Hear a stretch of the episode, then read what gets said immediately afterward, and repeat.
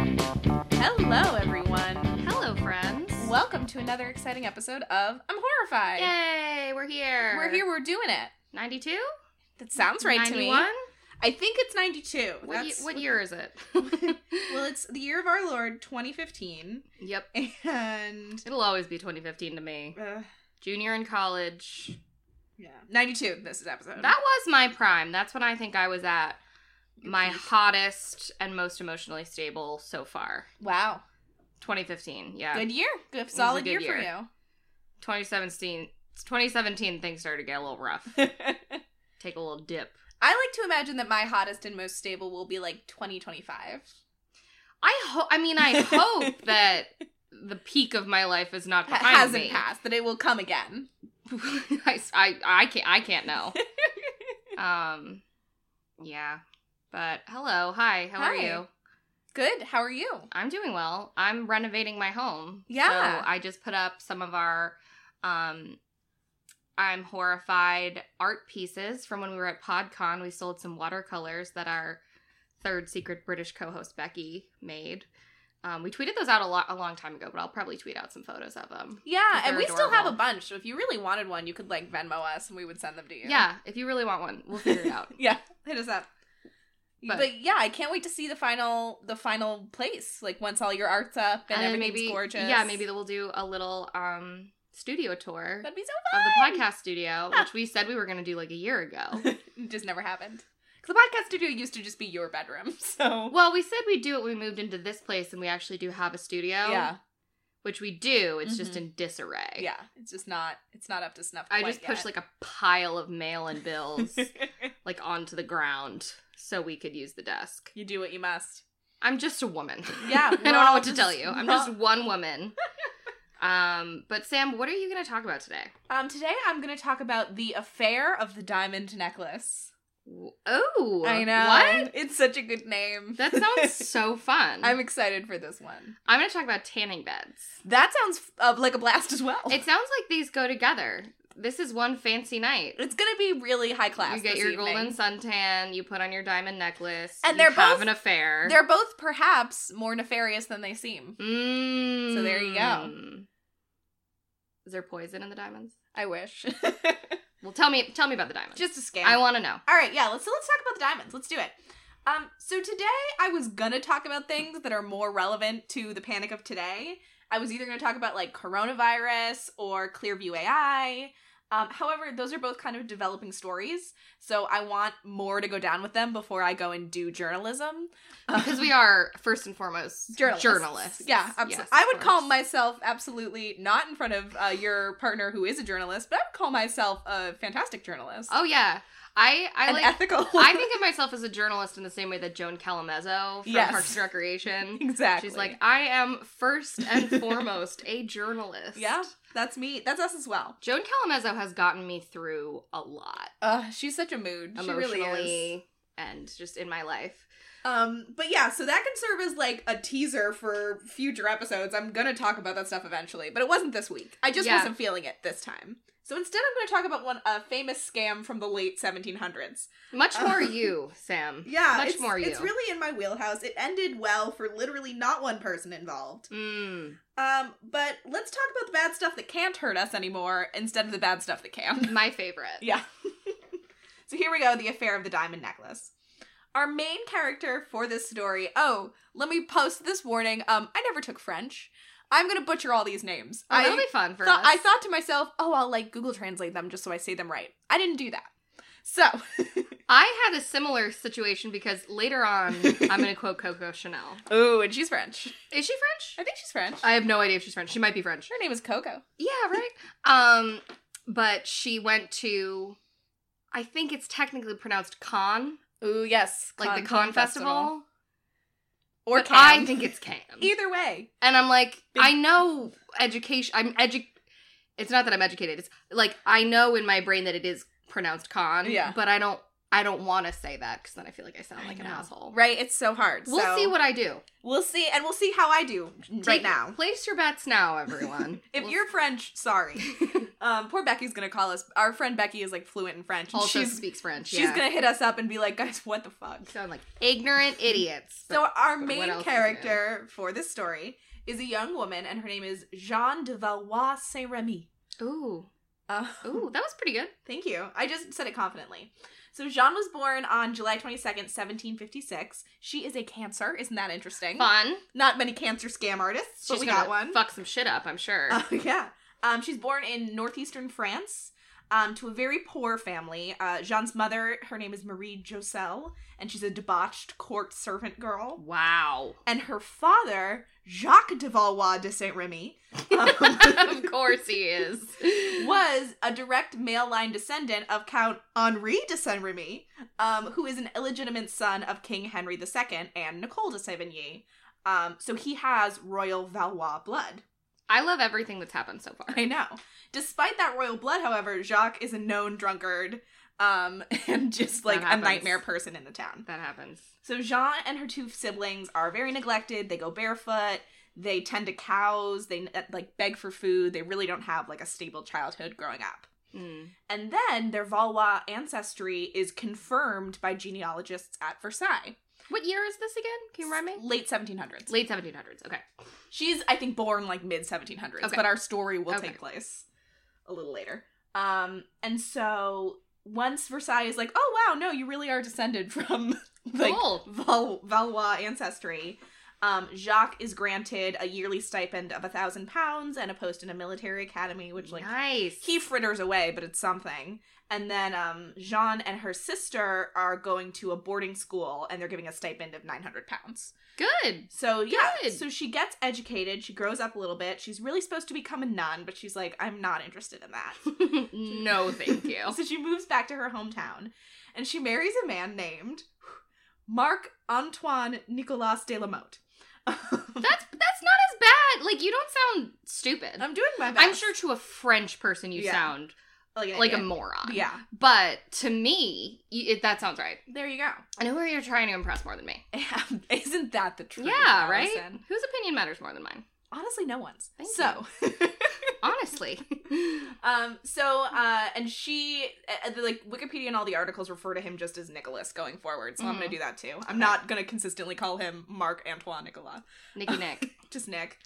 So he also has some like dubious royal connection. I think even less than she does, which is as like the grandchild of like a bastard of like She's got a lot of yeah. little arrows. But she's like, she's like, I'm technically a Valois, and he's like, I got something too. I don't know.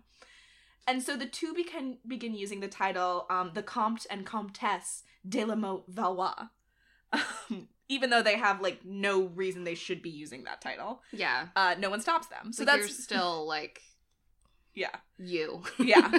but so they're basically like, we are a count and a countess, uh, and that's just us. And everyone's like, fine, I don't, I'm not gonna put in the effort to Seems like they're really going for it. yeah, so. they're just leaning in. Uh, and they don't really want to work. So Jean decides to ask the crown for a larger pension, which she feels is her right due to the couple due to like the couple drops of noble blood that she does have. So she thinks, you know what I'm going to do? I'm going to go to Marie Antoinette because she's a queen and a woman and she's going to have like more pity and understanding for me than if I just like went to the king or like the royal pensioner. she knows what it's like to not want to work. Yeah, amen. Um, and at the time, any ordinary citizen who was like dressed in suitable attire could actually enter the palace and its gardens to like observe the royal family. So like it kind of was possible to get close to Marie Antoinette. Hmm. But nevertheless, Marie Antoinette has heard about um Jean before and is just like, "N- I'm No. actually good. No. I have no need to meet this woman. we're, we're set. Um, Jean is offended and she sticks around Versailles, just kind of like being peripheral to royalty and telling people that she's a comtesse. Looking haughtily at people. Yeah, and she takes a lover whose name is uh Rito de Valet, I think. And he is, according to Wikipedia, quote, a common gigolo, and also her husband Nicholas's fellow officer in the gendarmerie, which is like part of the army. Um, and Nicholas definitely knows about him and seems like mostly fine with it. So either like they're a throuple or they've opened their marriage. Who knows? But it seems like it's kind of a fine arrangement. With all yeah, of they're them. French. Who cares? Yeah. So now we're going to pause the story and move back in time, before Marie Antoinette was queen, to the reign of her father in law, Louis XV. Louis has a very famous official mistress named Madame du Barry, Oh yeah, um, I know very that is. famous, who he loves. And so in 1772, Louis decides to make Madame du Barry a special gift, um, which is a diamond necklace at the estimated cost of 2 million livres, which is about $14 million in modern currency. Mhm. So that's a lot for a necklace. Yeah, Um, and he requested Parisian jewelers Charles Auguste Beaumère and Paul Bassange uh, to create the diamond necklace that would surpass all others in grandeur. So it's described as a row of 17 glorious diamonds as large as filberts, which are hazelnuts, Oh fuck. a three wreathed festoon, and pendants enough, simple pear shaped multi star and clustering amorphous encircle it around a very queen of diamonds. And then there's a picture of what it would have looked like. So Holy I'm shit. showing it to Allie. Huge. It's ginormous, and it is. It's like one strand that goes right around your neck, all diamonds. Then like kind of circly boys of diamonds with pendants of diamonds hanging off them. Then like a longer diamond so strand just like tassels of diamonds with diamond tassels. It's a wild. I feel like the necklace. second somebody strapped that on me, I'd just be like, and like go straight to the to the ground. Yeah, absolutely. So it takes the jewelers literally years and a great amount of money to amass They these have to diamonds. go get hazelnut diamonds. Yeah. You don't just have those lying around. No. but in the meantime, Louis XV dies of smallpox. Mm. And his grandson and successor, who is Marie Antoinette's husband, um, banishes Dubarry from court. He's just, he's, Yeah. he's just like, I'm not interested in having you around. So now the jewelers are like, well, fuck, because they've built the most expensive necklace ever, but no one but a king could ever afford it. But then they're like, wait, there is this new king, and his wife, Marie Antoinette, loves shiny things. she does. So Yeah. she is for sure gonna want this necklace. And so they go to court, and Marie Antoinette is like, I am actually good. For the first time. She's like, I'm all set. Um, she initially apparently says we have more need of 74s than of necklaces, and 74s are like uh, warships. So she was trying to say like, why would I spend 15 million dollars on this? That's good. right? Um, and others say that like she doesn't want it because it was originally made for Madame Dubarry, and Marie Antoinette hated her, Yep. or just the idea of like wearing something that was meant for a mistress is like, bel- you know what I mean? There's like plenty of reasons. Too Marie- saucy for her. yeah, Marie didn't want the necklace. The jewelers then try to place the necklace outside of France. That doesn't work. And then they again attempt to sell it to Marie Antoinette after the birth of her son Louis Joseph in 1781. And the queen again is like, "Listen, I'm not going to buy this necklace. I off don't you. want your slut necklace. Like I just I don't know what to say. I'm not going to buy it. And the jewelers are like, well, fuck me. Cutting back to our friend Jean. So she's hanging out in Versailles, pretending to be nobler than she really is and kind of conning just to get by. And then one day she meets Cardinal de Rohan, who comes from a very like noble family and is quite powerful as a cardinal in his own right. They become very close, wink. Um, and the cardinal confides in her that there's one major roadblock stopping his rise to power. Marie Antoinette hates him, oh no. um, which feels like one of those quick clickbait titles like Doctors Hate Her, like Marie Antoinette hates him, Yep. like The Yep. Secrets to Cardinal de Rohan's, whatever. So, Marie Antoinette hates him because he spread rumors about her mother, like, and was like, God, the Holy Roman Empress Maria Theresa is like a bitch. And Marie Antoinette was like, fuck off forever. I heard she was kind of a bitch. yeah, but you still can't say that about my mom, you know? You can. like, You even can. if my mom's a bitch, like, I can say that. Your mom's a sweet, sweet And woman. yeah, Jill's the most wonderful woman. in the Jill would world. never, but if she was horrible, Yeah. I still wouldn't say anything. You couldn't. I could. You couldn't. yeah, That's it's the rule. comforting to me that she's a very nice lady. No, no, no. She's wonderful. Don't get me wrong. She's incredible. But um, but sh- yeah. So he had basically been spreading rumors about Marie Antoinette's mom, about like their relationship when Marie Antoinette was still the Dauphine, so she was like the princess, Mm-hmm. and she couldn't do anything about it because he came from this very powerful family. But But once, once, she- like, when I'm fucking queen, yeah, exactly. I'm gonna blow your spot up so hard. Exactly. So once she becomes queen, like he had very much been expecting to like just keep growing like above cardinal to become like a minister of France. Mhm. And she was like, that's just never going to happen. That's just No. never going to happen. You fucked that for yourself. You so talked about sorry. my mom in a mean way. Yeah, like and I know sorry, that she's but- difficult, but that's between her and me. She's my mom. Exactly. Exactly. So, The cardinal, however, is just like it's so unfair that Marie Antoinette is stopping me from rising in the ranks when like all I did was insult her mom. Um, Who hasn't? and so Jean sees her opening and she's like, "Cardinal, what a small world." I am actually really great friends with Marie Antoinette. that's not true. And if you write a letter to her apologizing, like I'll make sure I give it to her and I'll put in a good word for you. And hopefully she'll forgive you and she'll let you start like advancing in your job again. And Card- and the cardinal's like that would be amazing. So he writes this letter and he gives it to Jean. And the next day she comes back with a reply from Marie Antoinette, totally forgiving him and like maybe flirting a little. And the cardinal's like this is so crazy, but like it makes sense cuz I'm amazing. Wait. So it makes sense that she wants my dick, but wow, I just wasn't expecting it. Wow. Man. Wait. Wait. I feel like I feel like trouble's afoot. perhaps um those letters are not actually going to Yeah, Marie Antoinette. I thought maybe. Perhaps they are going to Jean's boyfriend Rateau, who is a master forger. and is Wow. just, like forging letters.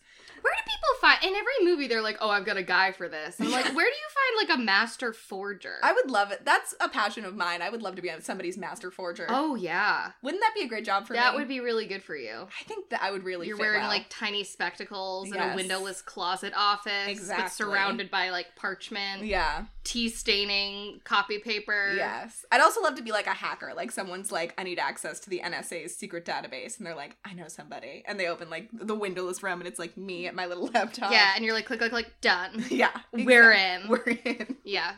That that's what we fantasize about, like when we're like on the treadmill at the gym or Yeah. something. Like being that cool, it keeps the adrenaline up. Exactly.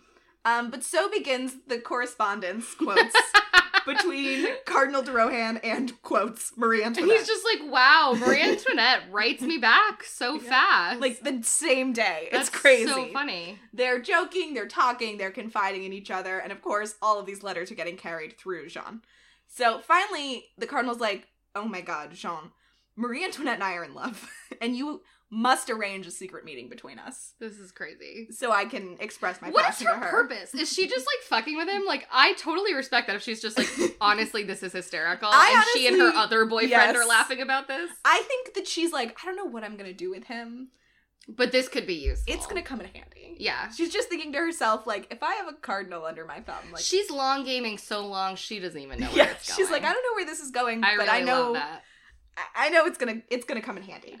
So he's like, I have to meet with Marie Antoinette, and Jean is like, Of course you do. Yes, I can take care of this. And so in August of 1784, in the gardens of the Palace of Versailles, which again are public, um, the cardinal meets with a woman he believes to be Marie Antoinette. Um, it is in fact a prostitute. Her name is uh, Nicole Leguay d'Oliva, um, who Jean had hired because of her famous resemblance to the queen. Like everyone knows this prostitute That's so funny. who just like kind of looks a lot like Marie Antoinette, and people are just like, "Isn't that funny?" Do you think people would rather us say sex worker? Oh, you're probably right. Yep, Just wanted to catch it. No, Do it thank again. you. I appreciate it. um, I just this was like one of those things where you copy. Yeah, paste, yep, and then you're absolutely. Like, I "Oh." was like, I didn't think about it either. yeah. Um, the cardinal meets with a woman he believes to be Marie Antoinette.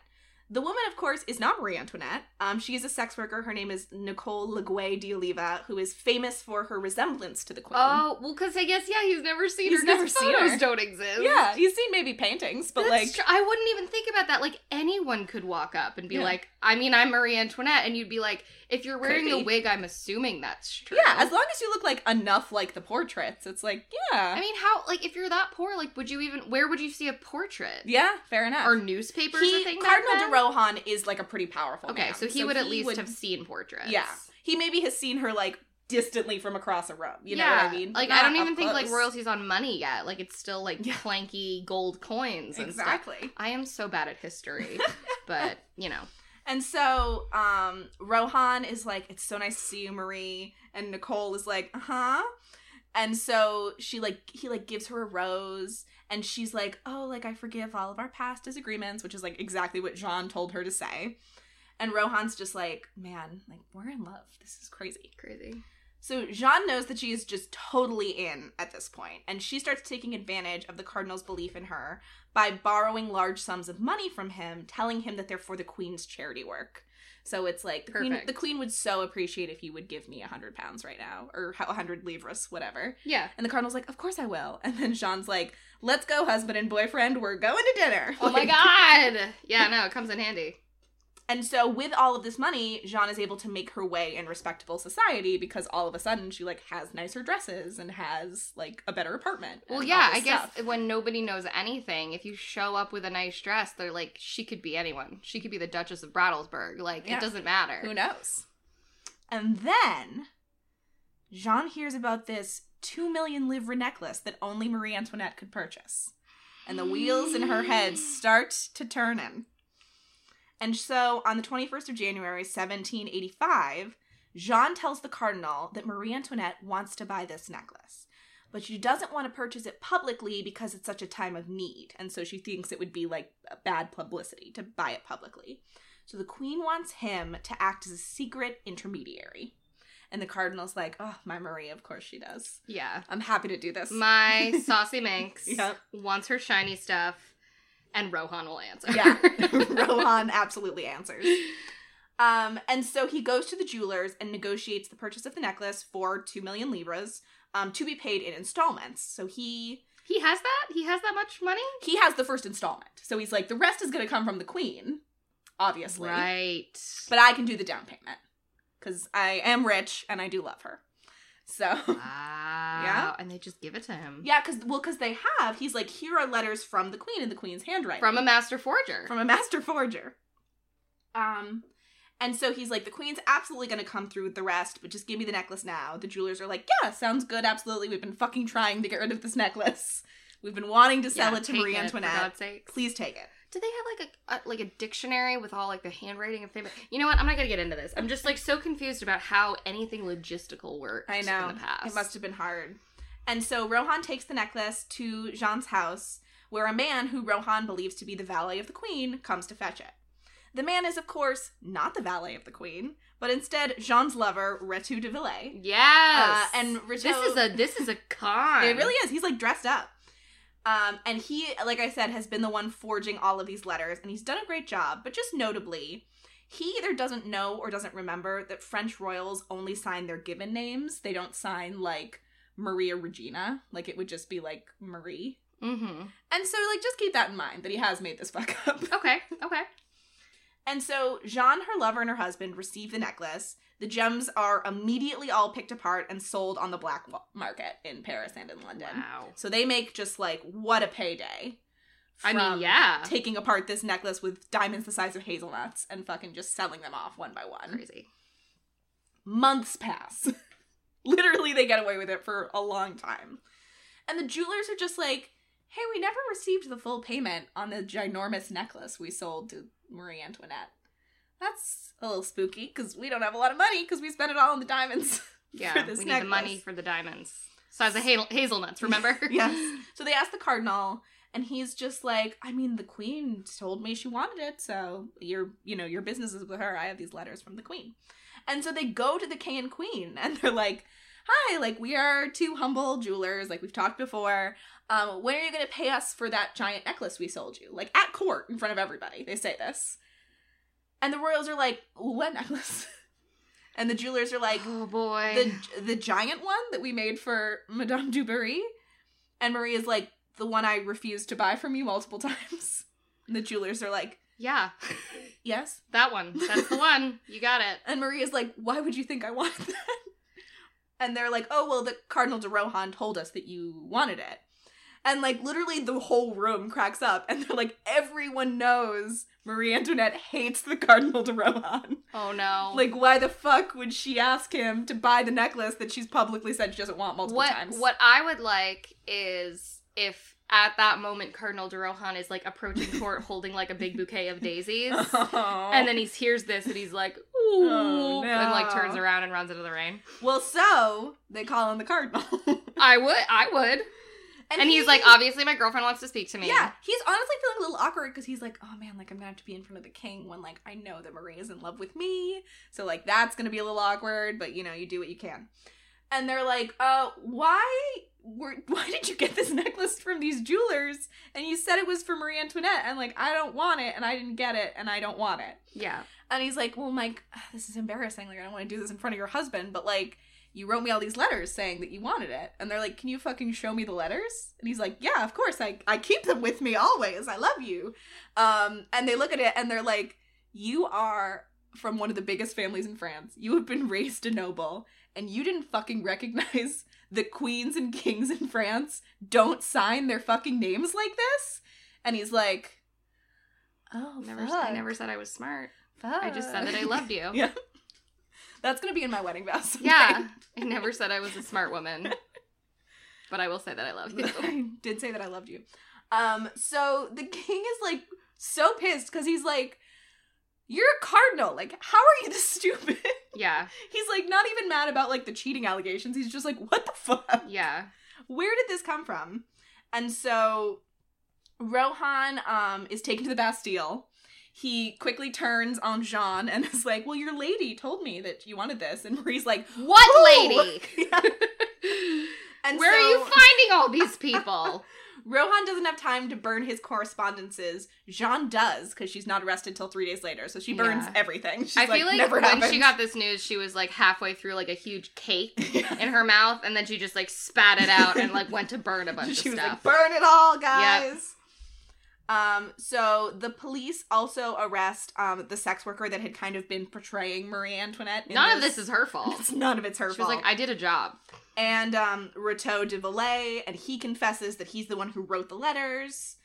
And so the it becomes this giant scandal because it's a cardinal who's like been arrested. So the pope is like, "Well, I should be taking care of this." And the royals are like, "No, he fucked us over. Like, we're going Mhm. to do the trial." And so it's like it's like an international scandal because this cardinal Wow. is involved.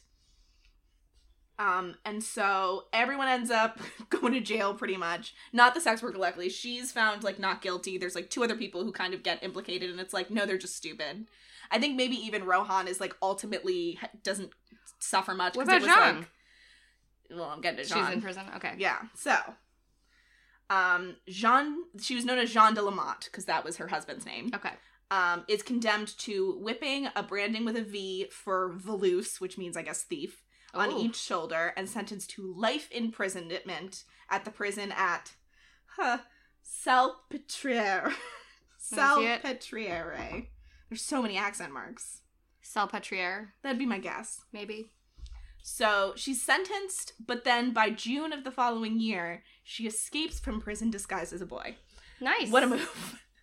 Also, if they're gonna throw you in prison for life, why would they also brand you? I feel like they're like, all right, we'll let you out, but we're also gonna brand you. Mm. Come on, like if you're in prison for life, just like you're When in you prison. when you fuck with Marie Antoinette, I mean, she's like put her yeah, in jail. that's true. And so, um, the uh, Valette is ban- Valet is banished. Her husband is tried in abstantia and condemned to be a galley slave, but I don't know if he ever actually does that or if he runs away. I would run away. Um, and so the interesting thing I find about this trial is that, again, it was this huge thing, and it actually turned a lot of the public against Marie Antoinette. Really? Yes, because she was kind of like, I'm the victim in all this. Like, I had no fucking idea any of this was happening. But a lot of people who don't have a good opinion of Marie Antoinette are like, she orchestrated this. Because she, did want the necklace, and 'cause then she it went wanted the south. necklace. Slash, because she hated Cardinal de Rohan and wanted to fuck his shit up. Mm. So really, the queen is like so conniving and uh, so duplicitous. And wow. all this stuff. And like a lot of people trace back her fall in the later revolution, like to this moment. Like people say, Wow. when you talk about the fall of like the French Empire, it should start with this problem because this is what started to turn people really against Marie Antoinette. I think it is also like very symbolic, Mhm. like the the diamond necklace being such a like all the descriptions of it Yeah. and the sizes of it and the you know like I feel like that having anything to do with Marie Antoinette when she already has Mm-hmm. a reputation for being a spendthrift Exactly. is no good. Exactly. And so it just is like so crazy to me that like the public imagination just went crazy on this and like they Mhm. really did. They were like it was like a conspiracy theory. It was like no Wow. no no, Marie Antoinette did know. It was a false flag. Like they literally She's wearing the diamond necklace right now. Yeah, just under her outfit. Bathing in champagne. And so our girl Jean takes refuge in London. Um, in 1789, she published like a book that libeled Queen Marie Antoinette, Wow. uh, which is just bold to just like keep doing it. Um, but then unfortunately, she later dies in London as a result of injuries sustained after falling from her hotel room window while hiding from debt collectors. So I Sounds mean, like that's the way she would want would have wanted to live go. fast, die young. Yeah. Bad girls do it well. Jean de Lamotte does it well. Um, and she dies um, August 1791, two years before Marie Antoinette, who went to the guillotine in 1793. Wow. So that is the affair of the diamond necklace, Baller. which was bad for everybody involved. No one left that feeling good. Yeah, but John kind of just like bounced pretty much. But then she died falling out a window, hiding from debt collectors. yeah, but it seems like that was gonna happen either way. That's fair. That's fair. Um, That was that was fab. Yeah. Love that. So that's that story, you guys. And the moral is, I guess, don't. I Buy don't. your own diamond necklaces. Yeah. Nobody needs diamonds that big. And we already did an episode about how diamonds are functionally worthless. Amen. So that. So buy a ruby necklace, damn it. Yeah, But yeah, so that's the affair of the diamond necklace. that's really fun. Thank you That's so, so, much. fun and saucy. I love a saucy story. But let's We talk love about to something see it. else a little saucy, because I guess you have to be naked in them. so that Something you counts. think is glamorous, but it's not. Yeah. Yeah. All that's the segue.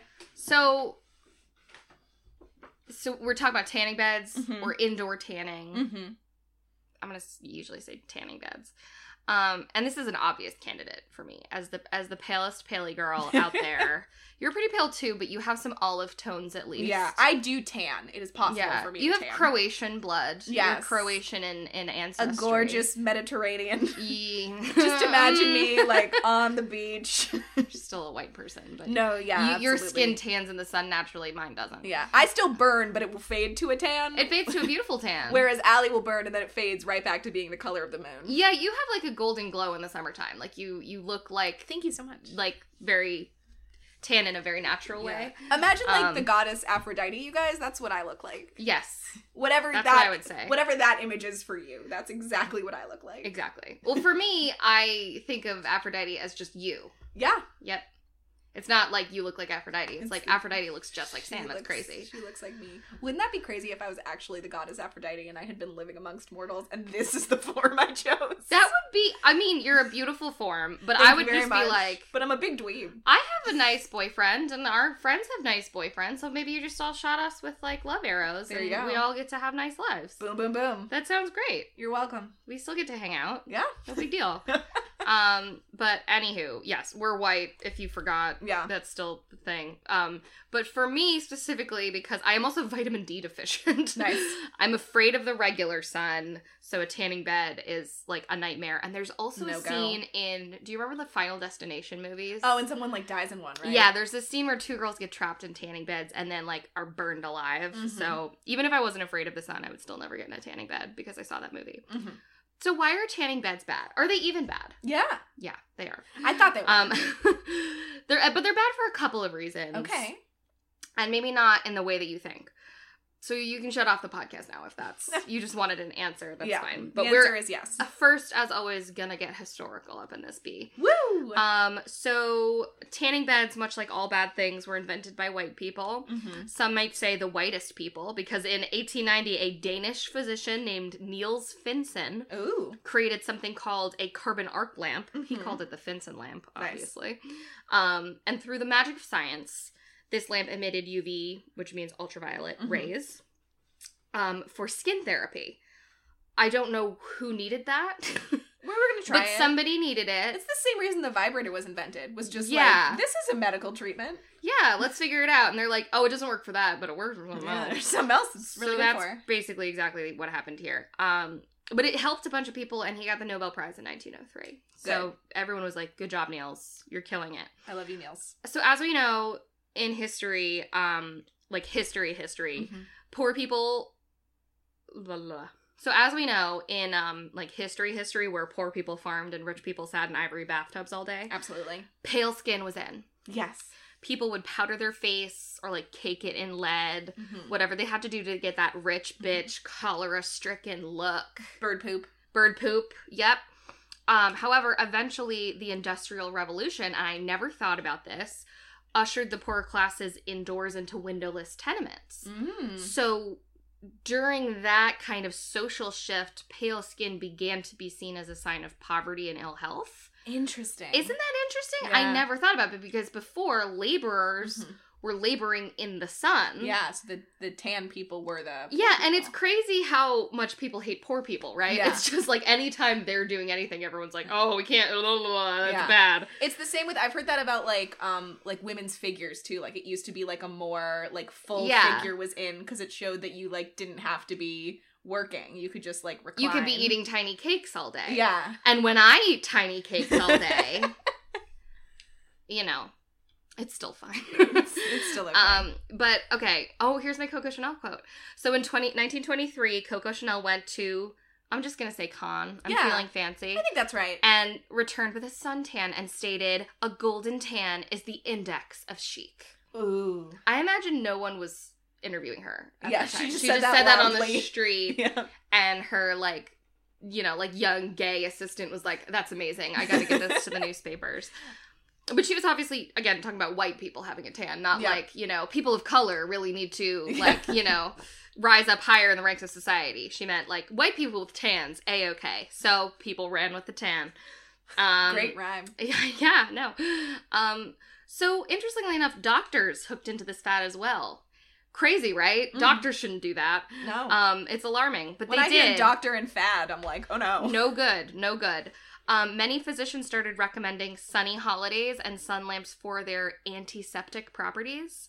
That's nonsense.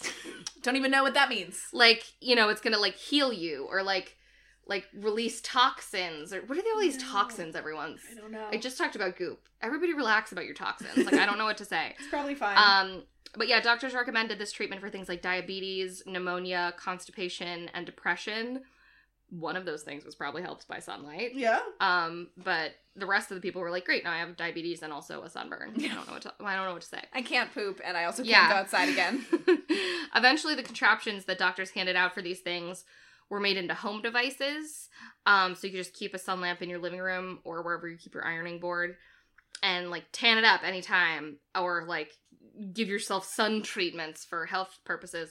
However, this led to people severely burning themselves Oh no. due to the harsh UVB rays, which Yeah. I'll explain kind of the different types. Basically, there's type A and type B, and also type C. Um, and like type A is kind of fine. Type C is like not long enough of a wavelength to reach us, and type B stands for burn all your skin off. Love it. Type B is a little harsh. So then, sometime around the mid-century, a German man named Friedrich Wolff Mhm. started using sun lamps on athletes, and his devices caught on for vanity use. And he um, messed with the devices to alter the levels of UV, UVB and UVA and make it more UVA heavy Mhm. um, and decrease the UVB so there wasn't as much burning. That's good. That's which is good. helpful. He's also the first person to create an actual tanning bed Interesting. um, that you could lie in. And this led to the first tanning salon in 1977 in Berlin. And then that fad caught on through the 70s into the 80s and beyond. Um, because again, like in the 70s and 60s, like tanning socially, even on the beach, Mhm. like that was becoming more and more and more of a thing. yes. So today in the US, between 10 and 30 million people use tanning beds annually. And that's just in the US. Mhm. So That's a what, lot. what is a tanning bed? What happens? How does it What's work? happening in there? Yes. Um, I imagine it's just a lamp. You just put a bunch of lamps on, yeah. and it heats your skin up. I know you wear those silly little um things over the your little eyes. things, yeah. And you wear like specific lotion. Um, I'm not gonna get like too much into like how you tan because I don't care. Um, but it, what what it's doing is that the tanning rays uh, or the rays of light Mhm. act more or less like the sun in a lot of ways. So I'll tell you what happens with the sun. The sun outputs ultraviolet radiation, and there are UVA, UVB, and UC, UVC rays, like I said. So they're all different lengths. UVA is the longest, UVC is the shortest. And like I said, UVA is what. So how do I put this? UVA is the ray that penetrates your skin and changes its color. Okay. UVB often causes burning. Mhm. and then UVC is something else, but it doesn't reach us, so Okay. it doesn't matter. Um, and and tanning beds emit the same, n- not all three, kind of all three, little to no UVC, but the same kind of um, levels of UVA and UVB. So it's a Okay. lot of UV- UVA and like so, su- natural sunlight is ninety five percent UVA and five percent UVB on our skin Mhm. um, and that's mimicked in tanning beds. However, um, blah, blah, blah, blah. no, I'm not gonna get there yet. Okay. So that's good, right? Well, it's a little different. I'll I'll get into that in a minute. Oh no. Um, but just talking about the sun, um, UV radiation with all of those rays in it is not awesome for our health for a couple of reasons and and fine for a couple of reasons. So it can cause skin cancer and other adverse health effects um, because it is technically a carcinogen, so it causes wrinkles, things like that. But um, it, it is also a source of vitamin D, and it can trigger endorphins. So there's there's good things and bad things about it. Mhm. Um, and basically, it's just like common sun sense. If you're outside in the sun, it's lovely and nice for a little while, and it's beneficial as long as you're not like baking yourself all day long with no protection, no water, Yeah. no sunscreen. That's not good. Everything in moderation. So now getting to actual tanning beds and how they're different. Mhm. Um, so they're similar in that they emit a little UVB and a lot of UVA, like I said, and no UVC. But while the what's what's the word I'm looking for? Like- while the percentages are the same, the intensity is different. The Interesting. UVB, blah, blah, blah, the um, UV rays in a tanning bed are three times ish as intense as that from Oh, the sun. So the UVA rays are like three times more intense, and the UVB is about the same, maybe a little bit higher. Mhm. Um, but everyone thought that was fine because everyone thought that UVA rays were totally harmless. Yes. the So that's a UVB way to we have get tanned worry about. quick. You don't have to lie in a tanning bed for hours, but the UVB rays are the same, so it's the same as lying in the sun. So that was the logic behind it. That Um, follows. that tracks for me. Well, unfortunately, now we know that they both cause cancer. Oh no. There's adverse effects for both UVA and UVB rays. No. So that's no good. Um, Nice. and in a 2012 study done on the link between tanning beds and melanoma, melanoma being the deadliest form of skin cancer and the primary cause of most skin cancer kin- skin cancer deaths, Mhm. um, found that there was a 20% increase in prevalence of skin cancer, um, specifically melanoma, among those who had ever used a tanning bed, and an insane 59% increase in prevalence among those who had used a tanning bed before the age of 35. Wow. So anyone who had used a tanning bed ever before the age of 35 had a 59% more likely chance of having melanoma, That's crazy. which is very serious. Yeah. Um, so the American Cancer Society had this to say on the topic. So they said, according to CDC research, indoor tanning is especially popular among young women and teenage girls. One big reason is they believe they look more attractive and healthy, healthy with a tan. Ugh. Many teens and their parents think getting a tan indoors is safer than tanning in the sun, but UV rays damage skin no matter where they come from. The most danger, danger- bleh. the most dangerous types of UV rays can actually change the DNA cells, which is what experts believe cause most cancers. Weaker UV rays, though less likely to cause cancer, are linked to long-term skin damage, including wrinkles and changes in texture. Yikes. So, it's bad. Yeah. The sun is bad too, Yes. but this is worse. Yes. Um, and we kind of knew that, Yes. right? Tanning beds are bad for our health. Well, Sam, so are a lot of things. Yeah. So are cheeseburgers and delicious puffs of unfiltered cigarettes. yes. Who cares? No big deal, right? Well, I've got a separate reason why tanning beds are dumb and we don't need them. And it's it's a different reason. It's a different it's a different thought train, but we're all going to get there together. But let's ask ourselves quickly. Why are white people or lighter skinned people so obsessed with tanning their skin? Why do we tan our skin? We tan our skin because we think we look better with a tan. Yeah, and why? We don't know. We don't. We're both looking at each other like we feel like we kind of know, Yeah. but we don't really know what the answer to that is. No, like 'cause- we don't 'cause we don't Coco in- Chanel said it that time. we don't investigate why. We're just Yeah. like we just look better. You look better when you're tan. You look skinnier, or you Mhm. look better, healthier, Yeah. all that stuff. Any of it. Um, so let's investigate this obsession with white people becoming darker, Mhm. whatever that means. Um, we're going to investigate it through a wonderful 2016 Huffington Post article by Ziba Blay um, concerning, uh, specifically, she was reacting to a controversy surrounding a Swedish company selling self tanners. So, not even tanning beds. We're just Yeah. talking about tanning your skin. Yeah. Um, and these self tanners had names like dark chocolate and caramel and ash Mm. onyx, like for Mm. skin tones for Swedish people. yeah. Yeah. Um, and and some people were getting upset about that, and some people were like, "What's the big deal?" Mm-hmm. So, um, and those are probably the Swedish people who were saying that. Is my guess. Um, but this author puts it better than I can. So I just wanted to read a, a pretty lengthy section of of her article because Awesome. I I just feel like she I was like gonna explain it, and then I was like, nope, she got it. yeah, she did it. Did it in one. So she says the history of colorism within the black community, especially as it relates to black women, is deep and painful. Traditionally, ba- black features like dark skin, big lips, wide noses, and kinky hair have often been used to justify the idea that black people are not beautiful, inferior, or even subhuman. So when things like lip plumping kits, afro tutorials, and dark chocolate self tanners enter the mainstream, it's easy to understand why emotions might run high. So then she goes on to explain more about like the specifics of what went on Mhm. during that controversy. And then she sort of ends the article by saying this. Um, tanning is a probably bleh. Tanning is probably a widely accepted means of beauty enhancement and an admired beauty practice for lighter skinned women. But for dark wis- women, it isn't so harmless. There are some who would argue that skin lightening or bleaching is no different and indeed just as bad as tanning. How dark skinned how can dark skinned women bl- bleh. how can dark skinned black women complain about white women tanning when they wear straight blonde weaves or use skin bleach, right? But skin lightening has often been an act tied to and influenced by the fact that European beauty standards are the ideal. The act of skin bleaching is usually an act of survival and assimilation by those whose natural skin color has been considered undesirable, ugly, and even a hindrance toward upward mobility, a far cry from just another harmless beauty practice.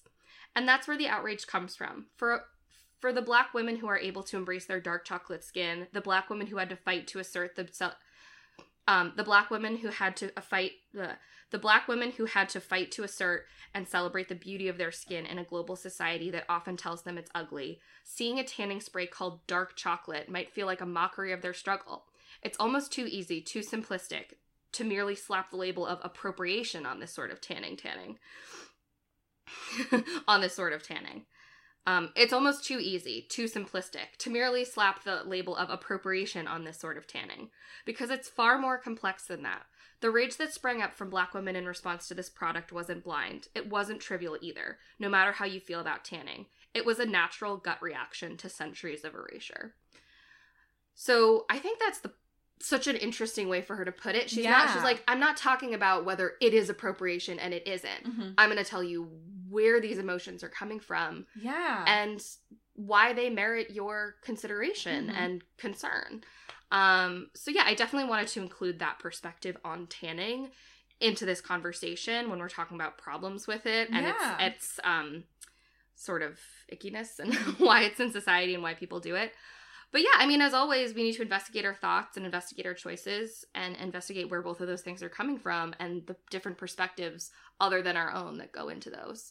Um, even if it's prom night, you Yeah. guys, even if you're like, but it's a wedding, I have to go to a wedding. Mhm. I'm not telling you what choice to make. Yeah. Um, I've gotten a spray tan before. Mhm. Um, and again, it made me. I still looked like a white person, but Mhm. like I, you know, after that, I read I read a couple of articles about spray tanning, and I was like, I don't think I'm gonna make that choice again, you Mm. know. And that's my choice. But we, I'd love to hear what you guys think. I would love to hear, um, you know, your takes on this situation. But I definitely, after reading that article and many other articles like it, my opinions have changed. Yeah. So, so yeah, that's tanning beds. That's so interesting. so much in there, right? Yeah, there really is. And I, and I And- didn't even like, even if you think about it when it's like, is Ariana Grande too tan and she's appropriate? You know what I mean? You Yeah. still don't think about it in terms of that like a visceral emotional reaction. That's so interesting. Yeah, and that probably is the better way to think about it, not of like, does this fall in the appropriation box or not? But think about like, okay, if if you were a black woman, how would this make you feel? yeah. If there was this loaded energy around your skin color, if all of these things have been a part of your life and a part of your perspective, things that that you and I have not had to think about, like yeah. put yourself in those shoes and then and then think about the situation Mm-hmm. that's what I think we have to do because, you know, we're never going to understand what that's like. Yeah. So we owe it to, you know, our community to be like, all right, what does that look, what do we think that's actually like? Like yeah. to consider it and then to be more empathetic towards Mhm. everyone else. So yeah, Wow. Well, thank we you. just got to think about things. Got to think about things. and gotta, that's why we're here, right? Got to approach things with empathy, binge. Binge. unless you're stealing a diamond necklace, in which case just take the necklace. Just take the necklace. Sell it on the black market. Sell it, and then you and your husband and boyfriend go for, to a nice lunch. And if you're gonna fall out of a hotel window, you probably were just gonna do that anyways. it's fine. It's fine. It's fine. It's fine. it all worked out. All right. Well, this was fun. This was a blast. Thank you guys so much for listening to us. Send us your um stories of things that terrify, Yeah. horrify, make you crazy. Um If- at I'm horrified podcast at gmail.com. Please, if you have any ideas for segments we should cover, please tweet them at us. We really want your. We, it's been a long time since we did a listener suggestion for a Yeah. segment. and they're so fun to do. They're so fun. So um yeah, tweet at us. Our Twitter handle is at I'm horrified pod. And until next week, we hope you stay horrified. Stay horrified.